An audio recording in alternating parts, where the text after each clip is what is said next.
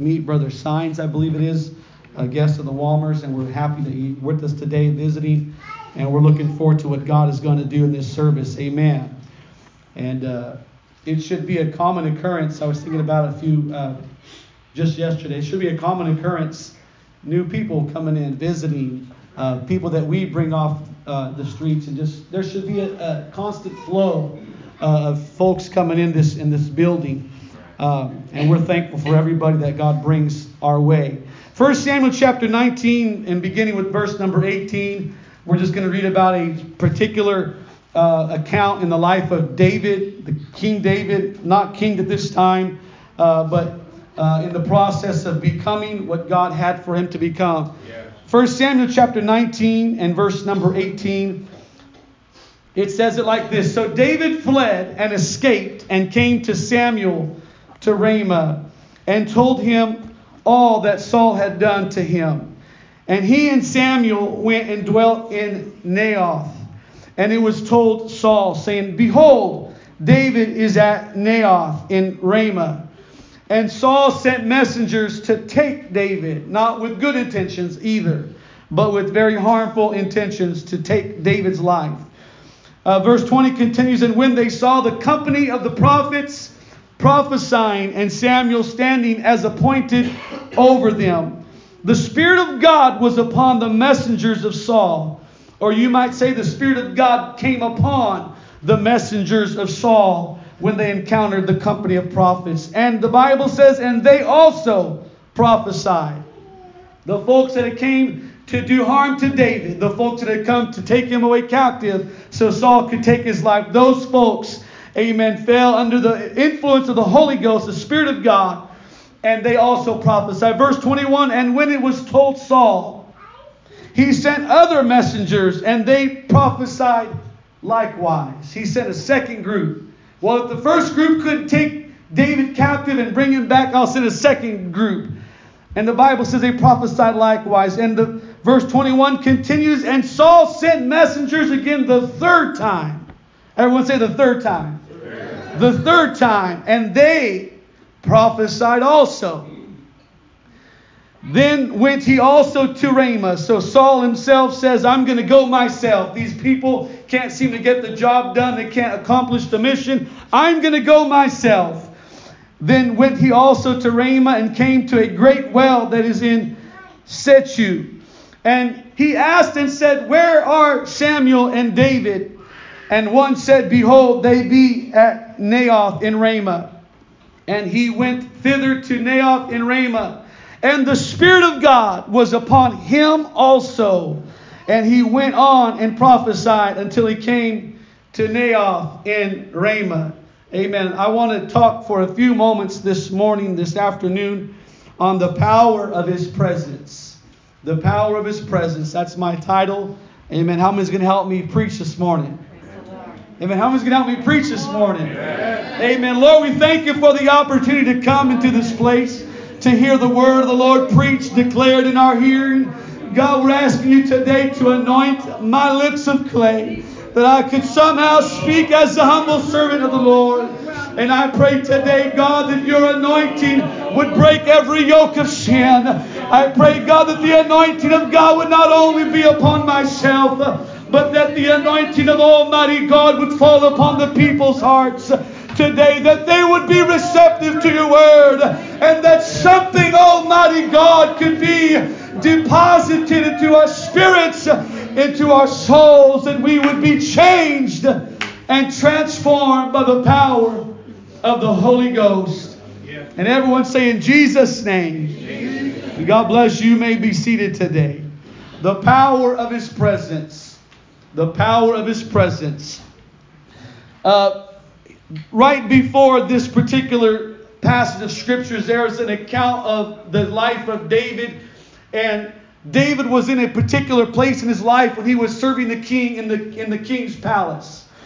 And he was ministering before King Saul, playing on his harp and trying to uh, push away and fend off the evil spirits that haunted King Saul. And the Bible says that King Saul had such an evil, nasty, angry spirit that at one particular point, as David was playing the harp in the king's palace, that King Saul took a javelin. You know what a javelin is? Anybody seen a, a long spear with a pointed arrowhead tip kind of thing on the end of it? And there would be this long rod with a big pointed edge. And you could take that javelin, you could throw it, and they practiced back then how to throw the javelin, how to kill the enemy. So King Saul took this long spear, this long javelin, and from one side of the king's palace, he, he launched it straight at David, trying to take David's life. Amen. But the Bible says that David was able to escape. David was able to, to escape the javelin that was thrown. And the Bible says that that javelin, which it stuck into the wall, and it, it almost took the life of David. And that was the type of uh, the environment that uh, David was in at this time, a very adverse situation. And the Bible says that as David realized, you know what, King Saul has got my my not he doesn't have my welfare, my well-being on his mind. He wants to kill me, he wants to destroy me. That David fled. And the Bible says that David had a wife named Michal. And Michal knew that uh, King Saul, which was her father, was going to come looking and pursuing the life of her husband David. So what the Bible says that Michal did was she she played a trick on her dad. This is something that we as kids probably have done a few times. She she played a trick on her dad and she said uh, uh, when they came looking for David, you know David is sick. And what she did to fool uh, King Saul was she uh, she put some cushions, uh, some padding in the bed. She covered the the, the bed the, the blank with with blankets. Uh, she had this padding on the bed and she she made it look like there was a body lying in the bed. How many's ever done that to, to fake out mom or dad? You, you act like, hey, I'm sick, or, or you, you try and deceive somebody, say, well, there, there I am. And, and, uh, and Michal tried to deceive her father. And so the, when the, the servants of King Saul came looking for David, Michal stood at the door and said, look, there's my husband. He's laying in the bed. He's very sick. You know, come back another time. And so uh, the servants went back to Saul and said, you know, David is sick. We, we, can't, we can't go take him right now. He's not well. And King Saul, in his fury, in his anger, he said, I don't care if he's sick or not. Get him out of the bed and bring him to me because I'm going to kill him with my bare hands. And so the Bible says that the, the messengers went a second time to get uh, my, to get from Michal David. And when they went in, they barged to the room in the house. They, they pulled back the blankets and they found not it wasn't David. They found it was it was it was fake. It was it was something false. It was it was not the real thing. David was not in there. It looked like he was there, but he was not there. And they come to find out that David had fled for his life. He had he had fled for his life. And the Bible says that he was in a bad place. Can you imagine, if you will, for a few moments, the king is looking for you and he's trying to kill you and you got a newly uh, a newly married wife, a bride, and, and she's having to lie for you and she's having to, to stall the king and you're having to run for your life. Here we find, amen, a desolate condition uh, that David found himself in. Can we think of a more desolate condition than that in which he found himself after his wife left him down through the window and at night time he was alone? Who could be unmoved when placed in such a position? Forced to fly from his home and his young wife, driven forth by the murderous fury of the king, whom he had served with a loyalty and a, devotion that could not have been surpassed. Amen. That's a loyalty right there that David exemplified. When the king was trying to kill him and making attempts on his life, David was trying to just do his, do his best to, to please the king. He was trying to play his harp and he was trying to just sing praises to God, but he was driven forth by the, the murderous fury of the king. His home was desolated and his life threatened by the father of his wife. Here we have ourselves an evil, an evil in-law, a really evil in-law, a father-in-law that wanted to, that hated him so much he wanted to kill him. Perhaps the thoughts began to come into David's mind as he was on the run uh, from King Saul. Perhaps he began to think, What good has it done me to slay that giant called Goliath. What good did it do me uh, to get involved in the kingdom of God? What uh, return have I gotten for my service and ever so soothing the nerves of the irritable king and through with my gentle plains on my harp? What good had come of all of his perilous exploits against the Philistines, of the hundred foreskins of the king's enemies, of the last great victory which had been brought which had brought some such unprecedented advantage to Israel. Would it not have been better for him never to have touched a weapon, never to have encountered a foe, but to keep feeding the flock of his father's uh, house and caring for those irrational creatures who had always returned his kindness with gratitude and been far more like friends and companions than was terrible Saul? Such thoughts perhaps plagued David's mind as he was on the run. Such thoughts might perhaps have filled his heart and his mind.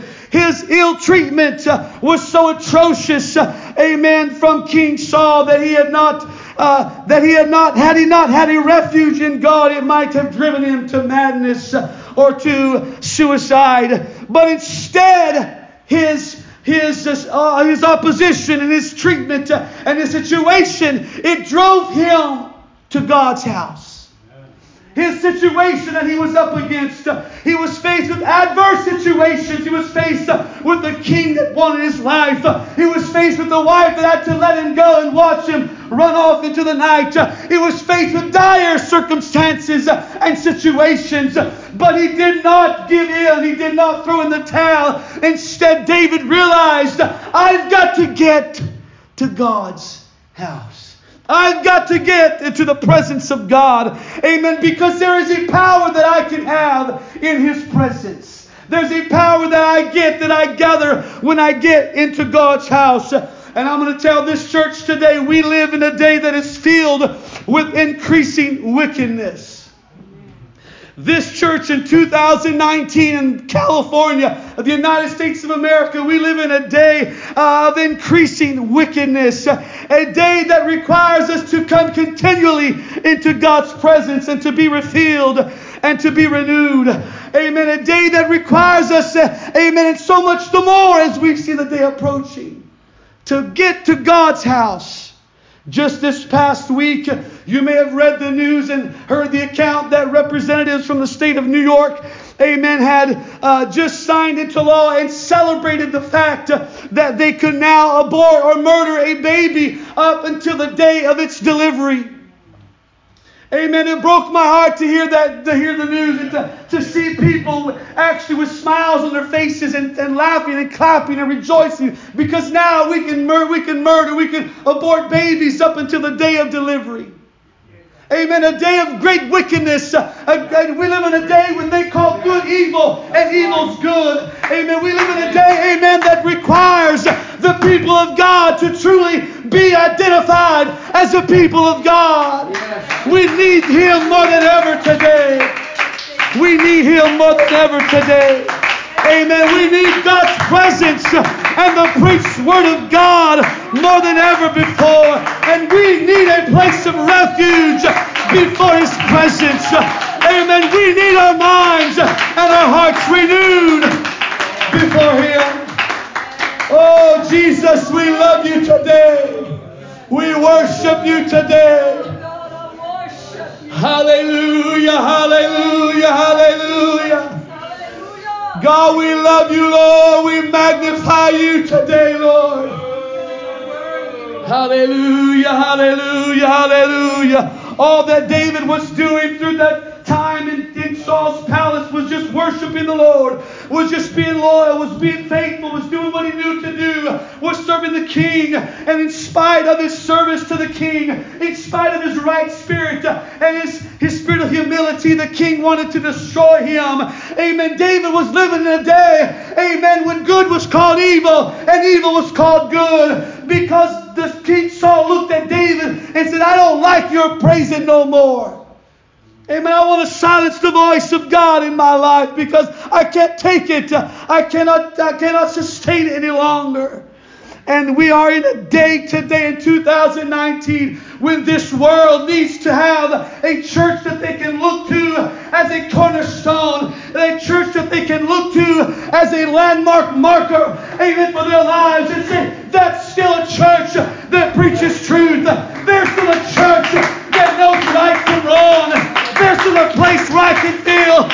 Presence of God. Hallelujah, hallelujah, hallelujah, hallelujah. And so it was in this time that King Saul, through the process of time, his heart had turned away from God. King Saul originally had a touch of God, an anointing of God upon his life, Papa. And then people looked at Saul and they said, Here's a man that's head above shoulders. But more than that, he's got the touch of God upon his life. That was King Saul. When he started out, he had a heart to please God, he had a heart to serve the Lord. Yeah. But he allowed some things to come into his life that separated him, amen, from God's presence. Oh, God. And he began to rule the kingdom with wickedness and with animosity towards God. And it was during that time after King, Saul King Saul's heart had begun to devise wickedness and sow that wickedness into the kingdom, that Samuel, the prophet Samuel, began to devote his main energies to the noble effort to raise Israel from the barbarous depths into which it had sunk by establishing the school of the prophets somewhere near to Ramah. Samuel had begun to erect buildings. He began to build up buildings to receive young men that said, I, I want to please God. I know I live in a world, amen, where, where good is called evil and evil is called good. But those young men somehow began to search the land and say, hey, wait, there's somebody that preaches truth. There's somebody out here that has a touch of God. And Samuel began to draw these young men and they begin to come one after another. They begin to come more and more, and there begin to, there begin to be so many people that he had to erect buildings, multiple buildings to house the young men, and he began to train them, and they were called the sons of the prophets. Amen. In the day in which we live today, amen, there is a drawing that God, amen, is using to draw people, amen, back to a fellowship with Him. In spite of what happens and the turmoil in this world, God's drawing, the magnetic power of the Holy Ghost is working to draw men back to God. Just like it has always been working. And in days like today, we still need the church. There must be a place where people can come and they can recognize that's home. That's what God's house looks like. That's what it sounds like. That's what it feels like. I can recognize it. There's a place that I can call home. And in the midst of, in the midst of a vile and perverse generation, Samuel was building up the house of God. And we're attempting to do the same thing here today. Amen. There's teaching that's going forth every Sunday morning. Brother Walmer's doing his, his God best, and God's anointing him. And we're, we're teaching, and we're preaching, and we're worshiping, and we're trying to gather people. If there's anybody in this world that's hungry, come, come, come. Come to the waters and drink. There's a place of refuge.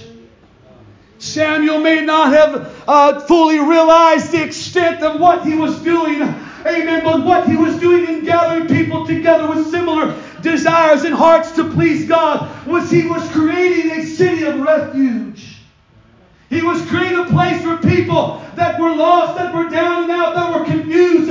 They could come and they could experience the God of the Old Testament. They could experience God for themselves. And I believe, and we'll see here in a few moments, uh, that this group of people, these sons of the prophets, school of the prophets, uh, under the direction of the prophet Samuel, amen, I believe they were praying people. I believe there were people that prayed and sought God. Because there was a magnetic force of influence in that field in which they served in. And it impacted the messengers that Saul would later on send to get David. While, ba- while battles were being fought and the kingdom was troubled with the unsatisfactory condition of the kingdom because of Saul, Samuel was quietly gathering around himself a band of men who devoted attention to the records of Israel's history, the exercise of worship to the Lord, and spiritual interests of men. These people were becoming a power to influence the nation in the days to come. What could come out of something like this here today? Just a few people that gather together and say, We're going to seek God. We're going to get a hold of God. We're going to open our, our, our ears and our hearts to hear the Word. We're going to open our hearts to the Word of God. We're going to watch. We're going to get involved. We're going to do something. There's no telling the influence that even a single church can have in a nation in this city in this county, in this state, because somebody endeavors to pray and seek God. Somebody endeavors to say, Pastor, if you have a 21 day prayer and fasting chain, I'm going to get involved. I'm going to fast. I'm going to push aside some meals. I'm going to push aside some drinks, some water, and I'm going to fast. And I'm going to pray. I'm going to pray. I'm going to pray. I'm going to pray. The extent and the strength of that influence of this school of prophets cannot be minutely traced, amen, because of its spiritual nature, but the higher tone of national life during the reigns of David and Solomon was doubtless largely due to the influence of the school of the prophets. Centers of spiritual influence are formed when the great political world is intent on its wars and intrigues. Amen. They're, they're intent on it. But notably, Christianity and Pentecostalism has arose and found its nourishment among the quiet valleys and hills of Palestine, while Roman imperialism was intent on conquest ignorant almost of its existence, the band of men and women who met for prayer in an upper room. They began to gather together in an upper room, cultivated there the power which afterwards would penetrate into all parts of the Roman Empire. Never underestimate the power of coming together in God's house. Never underestimate what happens when God's people get together and they link up and they say, let's pray together. Let's get together. Let's come to God's house. Let's agree together. Never underestimate the power of His presence. Getting together and worshiping the Lord. That's why we make such a big deal all the time that's why I'm probably that annoying pain in the side. Where are you? Are you in church? Are you coming? Amen. Because there's importance, there's value, there's power, there's great potential when God's people get together and they get in God's house and they begin to worship Him. It sets the tone for the city. It sets the tone for a nation. When even today, all across the United States of America, there's oneness Pentecostal apostolic churches gathering together to lift Him up and to worship Him. Never underestimate the influence of the apostolic church in 2019. But if we fail to be the church that He's called us to be, then there's going to be some certain Davids that are looking for a place. And because we fail to show up, because we fail to, to do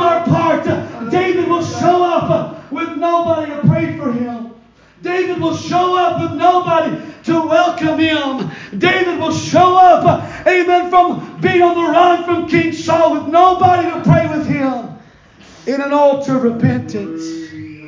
Amen. We've got to be here. We've got to be here every time the doors are open. We've got to make it a point. I'm going to get to God's house. I'm going to get into His presence. I'm going to get into His presence. Amen. Hallelujah. Hallelujah. The quiet retreats and colleges of the Middle Ages, in some respects, were the seats of influence which the world could ill spare. Amen. Was it not that some college kids that got together, amen, in Topeka, Kansas and began to pray? And they said, What would happen if we just got together we began to pray? And what could come out of it? And what could happen today if Abundant Life Center, your family and my family, you and me, your brother, your sister got together and began to pray? The, the potency, the power uh, that's in this place. Amen. It's exponential today. It's exponential. Hallelujah, hallelujah. Amidst all the confluence, the conflicts of politics and controversies of science and worries about uh, economics, there are quite fellowships and uh, groups of believers that are devoted to, to being nourished in a life that's, uh, amen, that's dedicated to God. And this Christian, this Pentecostal church, amen, has need to form and sustain a school of the prophet's concept, amen, to meet the demands of the age in which we live. This day requires of this church, amen, coming together and getting into God's presence and bringing down the glory of God. Because there's going to come a David that's on the run. There's going to come a wayward son or daughter that's on the run. Yes. And this church must be here and be the church. You see, well, I'm praying for my lost son, my lost daughter, and in the door walks somebody else's lost son or lost daughter. Are you going to sit back and just watch them pray by themselves? Or are you going to say, you know what, I'm going to pray for that boy, that girl as if they were my own? I'm going to weep over them. I'm going to pray, God, save this prodigal son, save this prodigal daughter. Because, God, in the process of me praying for this David, in going to walk one day my son or my daughter or my spouse is away from God.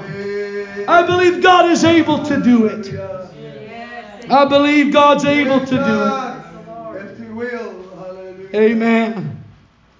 We make a big deal about coming to church, coming to prayer meeting, because those are the, the things that are that are lying uh, that are lying in wait. Uh, as, and we'll just come and get a hold of it. We'll just come to an altar and say, God, in the Old Testament they had horns on the altar. And then those people, when they really wanted something from God, they'd grab a hold of the horns of the altar and say, I'm not letting go. I'm not letting go. No one's going to drag me out of here. I'm, I'm getting a hold of the horns of the altar. Where is that tenacity today? Where is that tenacity that says, I've got to be a dude with power from on high? I've got to get a hold of Him. I must touch the Him. I I must be changed. I must be renewed in my mind. We need it, church. We need it, church. These school of prophets or sons of the prophets I believe they possessed the power that they had for a couple of reasons, one of which is they were submitted under authority. This school, the prophets, the Bible says that they stood under Samuel's direction and they were under his anointing and they were submitted to a man of God. Amen. We still need a man of God. I need a man of God in my life. You need a man of God in your life. And when we get outside of that umbrella of authority, when we take ourselves out, we say, I'm going to be a priest over my home. I don't need you to, to pastor me. Amen. We take ourselves outside of that umbrella of protection. We need to be under authority if we're going to have power with God. In this school of prophets, amen, the only way that they could possess the power that they had was because they were submitted under the prophet Samuel. They were submitted under the prophet Samuel, and he was watching over them. And no doubt through the course of time, Samuel probably came down and said, son, you're doing this the wrong way. I want you to do it this way. And if that boy said, You know, I don't like the way you're talking to me, I'm a man too. I can think for myself. That young man would have gone outside of that umbrella of authority. But if that man said, Yes, sir, I'll do what you ask of me, he would remain to be under that spout of the anointing where the Spirit of God was poured out because he submitted himself. There's power in submission today. Amen. We might take a side detour here, but there's power in being submitted. There's power in being in proper alignment with God's will. The Bible makes a big deal about women with their uncut hair, amen, being submitted to, to their husbands. And for the men, it's submitting their will to God and his servant, the man of God, because it's a covering. And it will have that covering over our lives. The uncut hair of the woman, amen, and the men being submitted to God and loving God and loving their family. There is a flow of anointing that will come upon this group, this body of believers. Want anointing. I want anointing of God to flow upon my life. I want your anointing, Lord. I want your anointing. I believe it was his spiritual instinct that drew David to Samuel. The difficulties that had arisen from his public life had already fallen heavily upon him. And he had found, even in the beginning, of his career of service to man that offenses are going to come. You're going to be hurt. You're going to be offended. Amen. But this was something that he could not bear. And the whole tone of life around the throne of King Saul was out of, uh, out of, uh, out of order and it was in chaos. But David was conscious of being misunderstood and misrepresented. And with bounding heart and rapid flight, I believe that David finally said, I've got to get out of here. Because now I might lose my life. Amen. What loyalty? What submission? What relationship? When the king was trying to do David harm, and for so long, David said, He probably doesn't mean that. He probably, he's just having a bad day. He just, I'm going to give him the benefit of the doubt. And he just, he, he, he endured for so long, amen, the, the whims and the evil whims of, of King Saul until finally he said, I've got to get out of here uh, or I'm going to die. I'm going to physically lose my life and give up the ghost. Therefore, David, uh, at the end of this encounter with Saul, he, he sought consolation, he sought counsel, and he sought rest with the man who had once anointed him to be king. David remembered in the dire situations of his life. Yes, I remember there's a man that one day came and he came to my father's house Sade, and he went past all of my siblings and he said, Is there one more? And we said, No, there's got to be one more. And the Bible says that the prophet Samuel, amen, he, he said to Jesse, Is there is there one more son? Is there anybody else you got? And Jesse begins to think, you know what? There is one more. I didn't want to tell you because he's not much. He doesn't, he's, you know, he's He's ruddy. He's unkept. He's a little bit rough. He's not, you know, you wouldn't think of him to be king. He's not like King Saul. You know, King Saul's big. He's handsome. He's strong. David's not that. He's just a small little scrawny guy. He's the. Uh, you, you wouldn't suspect him to be king. You can't. No, no, no, Samuel. I don't think you mean. Is there one more? That that's that's all the ones I could think of that could be king. And sometimes we shortchange people and we think, well, they, they can never be anything for God. Amen. I can never be anything for God because we're looking on the outside. And God said, Oh, if I could get a hold of somebody's heart, if I can find the heart of David that says, I want to serve him, I want to please God, I want to love God, I'll do anything with that man or that woman. And so Samuel had anointed David to be king in his father's house. And David's mind began to go back and said, There was a man years ago that came my way. And he prophesied over me, he anointed me. I'm going to see if I can find Samuel. I'm going to see if I can find a man of God in my life. I'm going to see if I can find that divine influence in my life. I'm going to call up my pastor. I'm going to call up that prophet of God, that man of God in my life. And he went to where Samuel was, and he was raised up the school of prophets. What happens sometimes when we determine in ourselves, you know, you know what, no matter what, no matter what I'm up against, no matter what I'm facing, no matter who lies on me, who cheats on me, who, who, who throws stones at me, who, who's, who's gossiping about me, no matter what happens, I've just got to get to God's presence. I've just got to get to God's house. I know it's storming rain outside, foggy outside, uh, the, the winds are blowing, amen. People are talking about me and all of these things, but what would happen if I just pushed past it all and I made my way to God's house and I found me a, a preacher that could preach the unadulterated Word of God? What could happen in my life? I'm on the road and things are not going my way. In fact, they're going contrary to my direction, but I believe God can turn things around in my life. What happens when we come to God's house?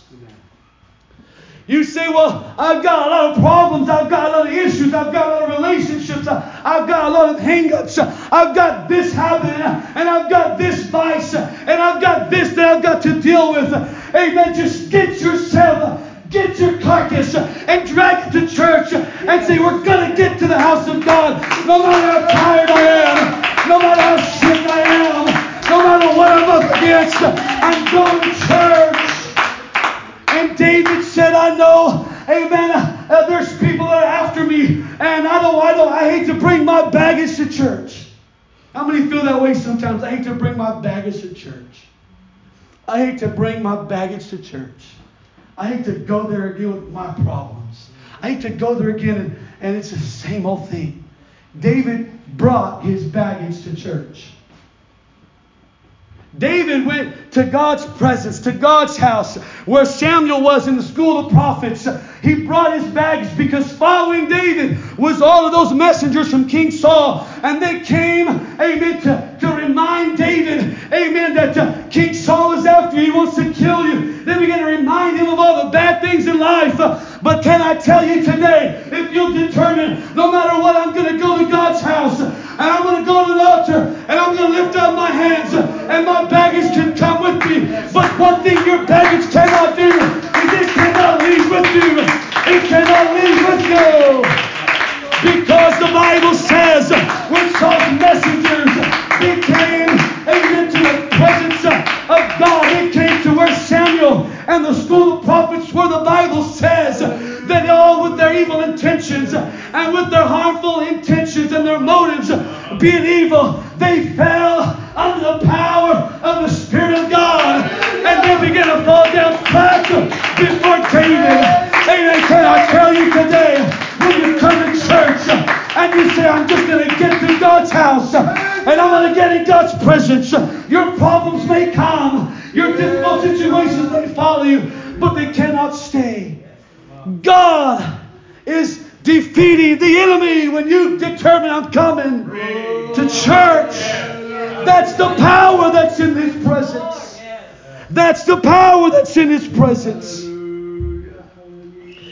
Saul didn't stop with the first group of messengers. And just like the devil doesn't stop working on you and me. Yeah. When you come and, and then you, and you defeat the first uh, batch of enemy's forces, you say, Whoa, I, I, overcame that one. Man, that woman was trying to uh, get me to commit fornication. Whoa, I ran away from that one. Here comes another batch of temptation. You're thinking, man, I'm facing the same test as I did yesterday. And God's saying, with my help, you can overcome it again. You can be victorious again. And Saul sent his second group of messengers. Come on, the first group messed up little devils, little demons. But you can be, you can be victorious. You've got to take David and drag him out and kill him. And the Bible says that the second group of messengers came. And when they got to God's house, they fell into God's presence. They fell down flat. They began to worship God. Their will was rolled over by the will of God. The will of sin was rolled over by God's will and God's power. And the second group of messengers laid down their will, submitted to God. God changed them. Saul got, dis- got upset and said, Man, I'm going to probably send my, my very best. These guys have never let me down. These messengers are the strongest, the biggest, and the baddest. They cannot be defeated. They're surely going to win this battle. And the Bible says that the third group of messengers came and they fell under the influence of the Spirit of God. And they began to prophesy. There is a transformational potential that is in this place. For every soul that comes to this place and says, Well, you know, I, I came here an alcoholic. I came here a fornicator. I came here a liar. I came here a cheater. Amen. If you allow the Spirit of God to rule and to reign in your life, and if you allow the Spirit of God to move upon you in an altar of repentance or right there in a chair, God can turn the liar and the cheater into an honest man, into an honest woman. God can choose, amen, the philanderer, and the fornicator, amen, that, that, that sleeps around anybody that walks and God can make them faithful, faithful, faithful, faithful. God can take the alcoholic and make him a sobered up man with his right mind. God can do anything. There's transformative power that's latent within the presence of God, latent within the presence of God, in the house of God. And then finally, after the third group of messengers had come, and had fallen. Saul said, I'm going to go. I don't know if he went with this spirit of pride like he had in his heart or what his thoughts were as he approached the school of prophets to, to, to go and to secure David and so he could, uh, he, he could kill him and seek revenge upon his life. I don't know the things that Saul was dealing with, but the Bible tells us that as Saul began to get closer, amen, that, that, that man that was away from God, that backslidden man in his, his lost state of mind, Saul began to get closer to the school of prophets, the presence of God, the house of God, that the Spirit of God began to fall upon him. And I believe it was in that moment that God reached out to Saul one more time, Sister Camarena. God reached out to him one more time and said, Saul, this is your chance to come home. Saul, this is what you've been missing out on. And the Bible says that Saul fell flat on his face and he laid prostrate before the Lord and he prophesied. And the people around said, Is he a prophet? Because they recognized, man, that's a Spirit of God in his life. Man, look at it. This is a Saul we remember way back then when God would use him. God's reaching for him. God's reaching for him. And God's reaching today in this place for somebody to allow God's Spirit to work in their lives and say, God, I surrender. I'm not fighting no more. I'm not fighting the will of God no more. I'm going to surrender. And I don't want to just be here in God's house. It's not enough for me to just surrender and say, Well, I'm here. Uh, I showed up. But there's a point in which God wants everybody in this church to get involved. Amen. To prophesy. Amen. To speak to the world about the truths of the Word of God and to be a witness. God wants to use this group of people to prophesy to their world and to testify of His goodness. You say, I want to be involved, Pastor. I want to be involved. I want to be a part. Go by the table on the way out. Take you some one a day, some Invitamans. Take you some church cards and just begin to hand those out. God, you, your Spirit's more working in my life. One day God's going to give you the Holy Ghost, son. And when God gives you the Holy Ghost, you recognize I got power with God. It's power to be a witness. It's power to overcome. And you can take a church card you can begin to say, God, use me. Let me prophesy to my world. God, let me speak truths of the Word of God to my world. Let me speak to my teacher at school, my friends at school, my neighbors, everybody around. Use me. But it doesn't happen until we get into God's presence and we allow Him to overtake us. Saul, his three companies of messengers allowed themselves to be overtaken with God's Spirit. God, take control of my life. God, reign in me. Reign over my life. Not my will, but your will. Not my will, but your will. So no matter what you're up against today, God can turn everything around. God can turn, whether it be a King Saul into a prophesying Saul, or God can turn a Saul of Tarsus into an Apostle Paul. No matter what you're up against, God can turn things around for your good. God can work all things out if you will allow yourself to come under the influence of the Spirit of God. And maybe it's a time of prayer in your living room. You turn up the music and dim the lights and begin to worship God. Jesus, reign in me. Not just on Sunday mornings in a church service, not just on Wednesday nights in a church service, but God, right here in my living room, God, reign in my life. Reign in my life. I'm surrendering myself to you. The only reason that these companies of messengers and King Saul, I believe, could fall under that divine influence is because the school of the prophets, the church, was there praying. They were praying, they were praying, were praying, they were praying, they were praying.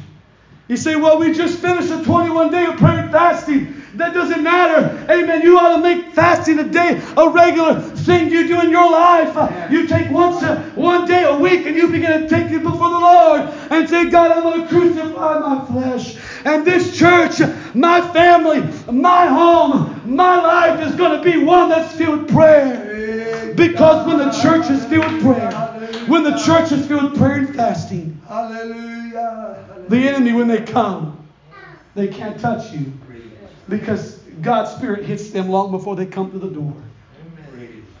That's what happens when a church prays, when a church is in proper alignment with the authority that God has placed in their lives. God turns enemies into friends.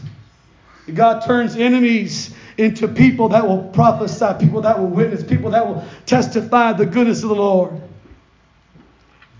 Scripture makes known the restraint that God puts on hearts and on beings. Lions dare not touch Daniel. Evil spirits have to beg permission of Christ before they can go forth.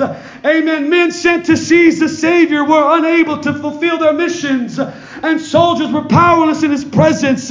Amen. When God is in charge of the church, when God is reigning, His Spirit's reigning in this place, there's great power that's in this place. I, I saw it uh, maybe a few years ago now it was a video on YouTube of a church that was, I believe, in Latin America.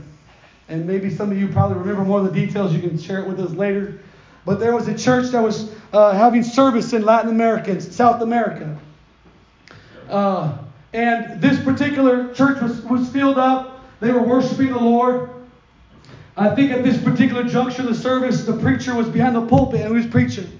And there were folks in the, in the audience, they were filling up, they were filling the, cha- filling the chairs. There was a lot of people in this particular church setting. And this preacher began to preach. No doubt from this holy book, the Word of God. This preacher began to preach unadulterated, began to, began to preach it without fear, without favor.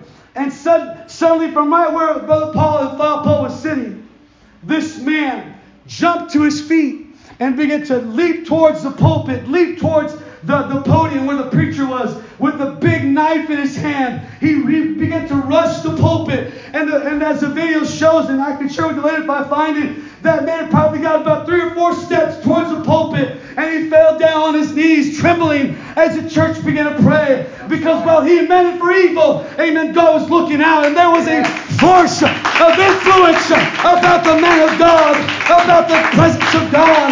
And God has his hand in this church today. People may come, people may go, and then people may think, well, I'm taking revival with me.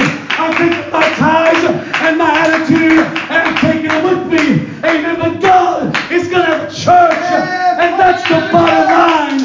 It's God's house. It's God's presence. It's God's church. And the Bible says that no weapon that is formed against me shall prosper. Nothing that the enemy concocts in his wicked mind that he's devised against the people of God can prosper against God's people. When God's people are in harmony and in prayer and in submission, God's working things out for them. Quickly, I'm quickly coming to a close. The Bible says that Samuel was there David came to where he was, and finally King Saul made his way beyond the three companies of messengers, and Saul finally had himself a meeting with David and Samuel. I don't know if it's exactly in this particular uh, scene of David's life uh, that he reflected back later on in the Psalms and said, Thou preparest a table before me in the presence of my enemies. This could very well have been one of those opportunities where Saul and David and Samuel sat at the same table, and Saul sat across from David, and they ate, and there was a restraint of God upon Saul. Saul may have wanted to kill him, but Saul couldn't touch him, and David sat there in perfect peace because I got my mind on Jesus, because everything's all right, because I'm right with God, and I'm with the man of God, and everything's all right in my world. And so it's in situations like that where you can face off with the enemy, you can face off with the lies of hell and the defeating lies that the devil tells against you, and you can sit there in perfect peace. Landlord says I'm going to get kicked out. Landlord says I got no place to go. Bill collector says I'm taking your last dime. I'm sitting there in perfect peace because my mind is straight on Jesus. Because I'm right with God with the God. I'm faithful and God's going to see me through. He's going to see me through. He's going to see me through. Because it's in God's presence that the enemy's held at. It's in God's presence where King Saul has to sit there with his seatbelt on. Amen. Restrained. Because God is teaching David, I'm going to prepare a table before you in the presence of your enemies. And you're going to see David that if you can just stand into my presence. Everything's under control. Everything's in my hands. David, I want to teach you something. Just get to my house. Bring your problems with you, David. Bring them all with you. Bring your baggage. Bring your history. Bring your resume. Bring your bring your illegitimate kids. Bring your lies, your cheating. Bring everything, everything you've got. Bring it to me, and I'll turn your I'll turn beauty from ashes for your life. Jesus, we love you today. Oh,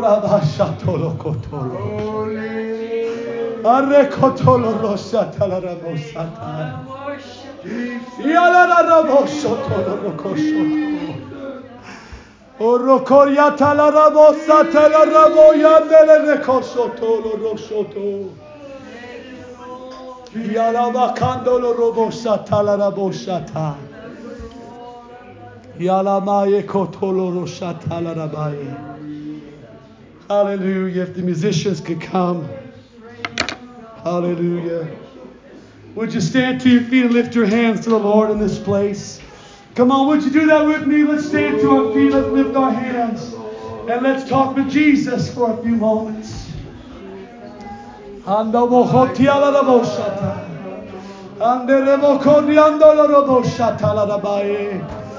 corroso tolo roko sendere reko satai.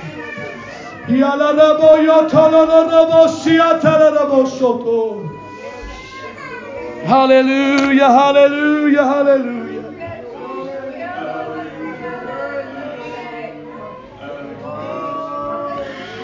Hallelujah.